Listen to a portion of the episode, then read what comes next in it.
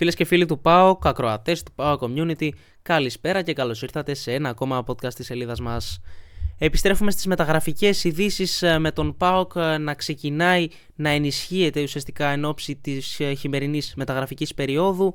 Έχουν βγει ήδη κάποια ονόματα που είναι κοντά στον δικέφαλο. Ξεκινάνε οι διαπραγματεύσεις και με άλλους ποδοσφαιριστές σε θέσεις που καίνε την ομάδα. Αλλά νομίζω θα μας τα πει καλύτερα ο Χρήστος Μαγκίνας, δημοσιογράφος της ιστοσελίδας Πόρταϊμ, που είναι σήμερα μαζί μας. Χρήστο, καλησπέρα. Καλησπέρα Γιάννη, καλησπέρα στους φίλους του ΠΑΟΚ Community. Έτσι ακριβώς είναι. Ο ΠΑΟΚ είναι πολύ κοντά στην ολοκλήρωση της πρώτης του μεταγραφής για την μεταγραφική περίοδο του Ιανουαρίου. Πρώτο πυλόν της Τούμπας είναι ο Ολεξέι Κάστσουκ, με το δικέφαλο να βρίσκεται σε προχωρημένες επαφές με τη Σαχτάρ για την απόκτηση του 23χρονου Ουκρανού μεσοεπιθετικού. Με αυτόν τον τρόπο, ο ΠΑΟΚ θα ολοκληρώσει την πρώτη του μεταγραφική κίνηση και έτσι θα ικανοποιήσει ένα από τα θέλω του Ραζβάν Λουτσέσκου, που ήταν η απόκτηση ακόμη μιας λύσης στη μεσοεπιθετική γραμμή, ούτως ώστε σε πρώτη φάση ο Ουκρανός να δώσει βάθος στον πάγκο του δικεφάλου. Με το συμβόλαιο του να ολοκληρώνεται το ερχόμενο καλοκαίρι, ο ΠΑΟΚ θα πληρώσει ένα πολύ μικρό ποσό, με το νούμερο ακόμη να μην είναι ξεκάθαρο, ούτως ώστε να τον αποκτήσει από τώρα. Είναι μια υπόθεση η οποία δεν έχει κλείσει στο 100%, αλλά είναι πάρα πολύ προχωρημένη και αναμένουμε οριστικές εξελίξεις. Με αυτόν τον τρόπο ο δικέφαλος θα μπορέσει να κλείσει ένα παράθυρο και να μπορέσει με μεγαλύτερη προσοχή να ασχοληθεί με το δεξιμπακ, εκεί όπου το όνομα του Βαλεντίν Ροζιέ της Μπεσίκτας είναι αυτό το οποίο πρωταγωνιστεί στην επικαιρότητα. Ο Γάλλος με καταγωγή από την Γουαδελούπη έχει συμβόλαιο έως το καλοκαίρι του 2025 με την ομάδα της Κωνσταντινούπολης, από την οποία όμως δεν υπολογίζεται και τα δεδομένα δεν αλλάζουν ούτε με την έλευση του Φερνάντο Σάντος στην τεχνική ηγεσία της ομάδας. Και ο ΠΑΟΚ ψάχνει αυτή την υπόθεση, βρίσκεται σε καλύτερη φάση από ό,τι βρισκόταν πριν μία εβδομάδα για παράδειγμα, και οι συζητήσεις είναι σε ένα καλό επίπεδο και στην Τούμπα ευελπιστούν πως θα κλείσει και αυτή με θετικό τρόπο. Μακάρι Χρήστο, γιατί ειδικά για τον Ροζιέρ φαίνεται ένας παίκτης ο οποίος έχει εμπειρία, έχει ποιότητα, έχει αγωνιστεί στο υψηλό επίπεδο και τα χαρακτηριστικά του νομίζω ταιριάζουν απόλυτα σε αυτό που ψάχνει ο ΠΑΟΚ για το δεξί άκρο της άμυνας. Έτσι ακριβώς. Είναι ένας έμπειρος παίκτης με παραστάσεις, δεν είναι μόνο η Μπεσίκτας. Έχει διαγράψει και τη δική του πολύ καλή πορεία στην Πορτογαλία με τη φανέλα της Sporting Λισαβόνας και δείχνει βάση χαρακτηριστικών. Είναι ένας επιθετικός μπακ και δείχνει ότι ταιριάζει σε αυτό που ψάχνει ο ΠΑΟΚ και θέλει ουσιαστικά να βρει μια αξιόπιστη λύση σαν τον Μπάμπα που έχει στο αριστερό άκρο, να βρει και στο δεξί, ούτως ώστε να ανεβάσει ακόμη περισσότερο ποιοτικά τη θέση. Έτσι ακριβώς, να πούμε ότι σίγουρα δεν είναι τίποτα κλεισμένο. Έχουμε δει πολλά να γίνονται, ειδικά στον ΠΑΟΚ, ό,τι είχε να κάνει με τις μεταγραφές, αλλά μακάρι να κλείσει ευνοϊκά σύντομα αυτή η υπόθεση. Πάμε πάλι στον Κάστσουκ, ελπίζω ότι κάποια στιγμή θα πω σωστά το όνομά του. Ο Κάστσουκ, ο οποίος την περσινή σεζόν ήταν δανεικός, δεν αγωνιζόταν στην Σαχτάρ, αγωνιζόταν στο Αζερμπαϊτζάν με τη φανέλα της Σαμπά, εκεί όπου έκανε μια αρκετά καλή σεζόν, Χριστό, με 33 εμφανίσεις, 15-16 γκολ αν δεν κάνω λάθος, και 10 assist. Ναι. Μια πολύ παραγωγική σεζόν σε ένα χαμηλό βέβαια επίπεδο πρωταθλήματος. Είναι διεθνής με όλες τις εθνικές ομάδες της Ουκρανίας. Συμμετείχε μάλιστα πέρσι στο Euro κάτω των 21, αν και 23χρονος πλέον ο Κάστσουκ. 2,5 εκατομμύρια είναι η αξία του στο Transfermarkt και είναι ένας ποδοσφαιριστής ο οποίος, παρόλο που κυρίως αγωνίζεται προς στα δεξιά, της επίθεσης, είναι αριστεροπόδαρος και μπορεί να αγωνιστεί νομίζω με την ίδια ευκολία και στο αριστερό άκρο, Χρήστο, εκεί που παίζει και φέτος κάποια παιχνίδια για τη Σαχτάρ. Έτσι ακριβώς. Και να προσθέσω, Γιάννη, σε αυτά που είπες, ότι με αυτόν τον τρόπο, και αν ο παίκτης όντως στηθεί στα ασπρόμαυρα, ο ΠΑΟΚ θα συνεχίσει τη συνεργασία του με τον γνωστό Ουκρανό μάνατζερ Βαντίμ Σάμπλι, ο οποίος είναι και ο ατζέντης του Κάστσουκ.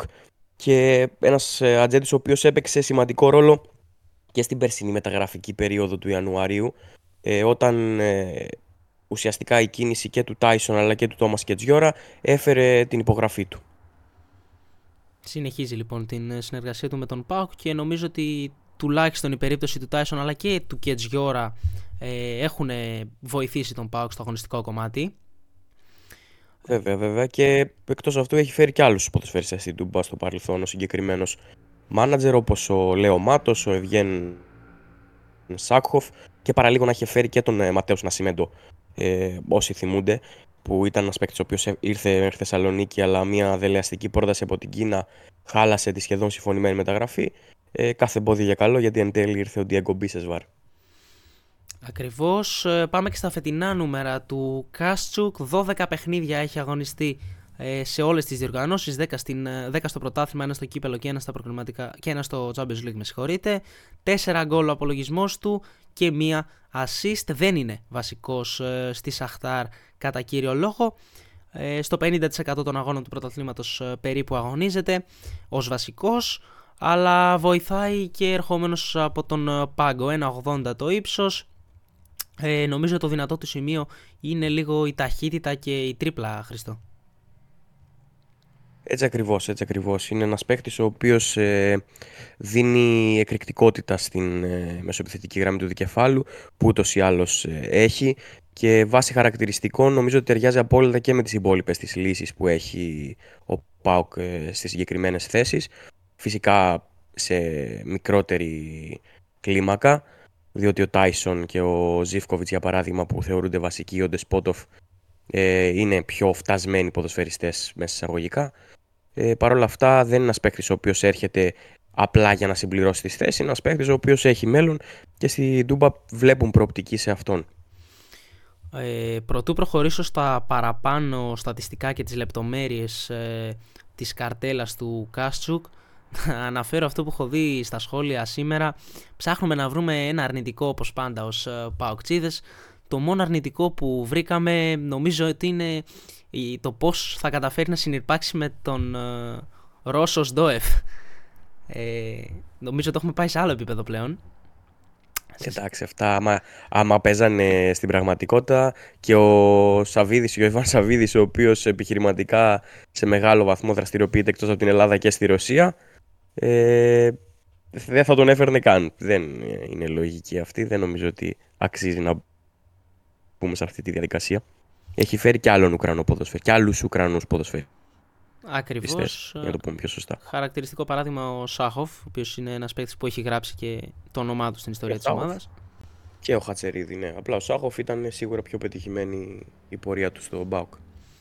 Πολύ ωραία. Πάμε να δούμε λίγο τα στατιστικά του Κάστσουκ στο πρωτάθλημα, στο πρωτάθλημα με την Σαχτάρ. 10 αγώνες, 7 ως βασικός. Έχει πετύχει 3 γκολ στο πρωτάθλημα. Κάνει γύρω στο 0,7 σούτ ανά παιχνίδι κατά μέσο όρο. Καλό ποσοστό νομίζω για ένα παίχτη που δεν αγωνίζεται τόσο πολύ, τόσα λεπτά μάλλον, γιατί έχει 7 συμμετοχές ως βασικός. 0,8 οι πάσες κλειδιά που βγάζει ανά παιχνίδι, και το σημαντικό ποσοστό είναι ότι έχει 75% ακρίβεια στις πάσες του και 60% στις μακρινές μπαλιές. Υστερεί λίγο στο κομμάτι της έντρας με 29% ποσοστό ακρίβειας. Αρκετά καλό το ποσοστό του στις τρίπλες, έχει 83% ποσοστό επιτυχίας. Και από εκεί και πέρα διεκδικεί μπάλες στον αέρα στο 50%, κερδίζει τις μονομαχίες, στους 43% κερδισμένες μονομαχίες στο έδαφος, κερδίζει 0,4 φάουλ ανά παιχνίδι. Και για να περάσουμε και στο αμυντικό κομμάτι στα γρήγορα, 0,5 κλεψίματα ανά παιχνίδι, μία φορά ανακτά κατοχή.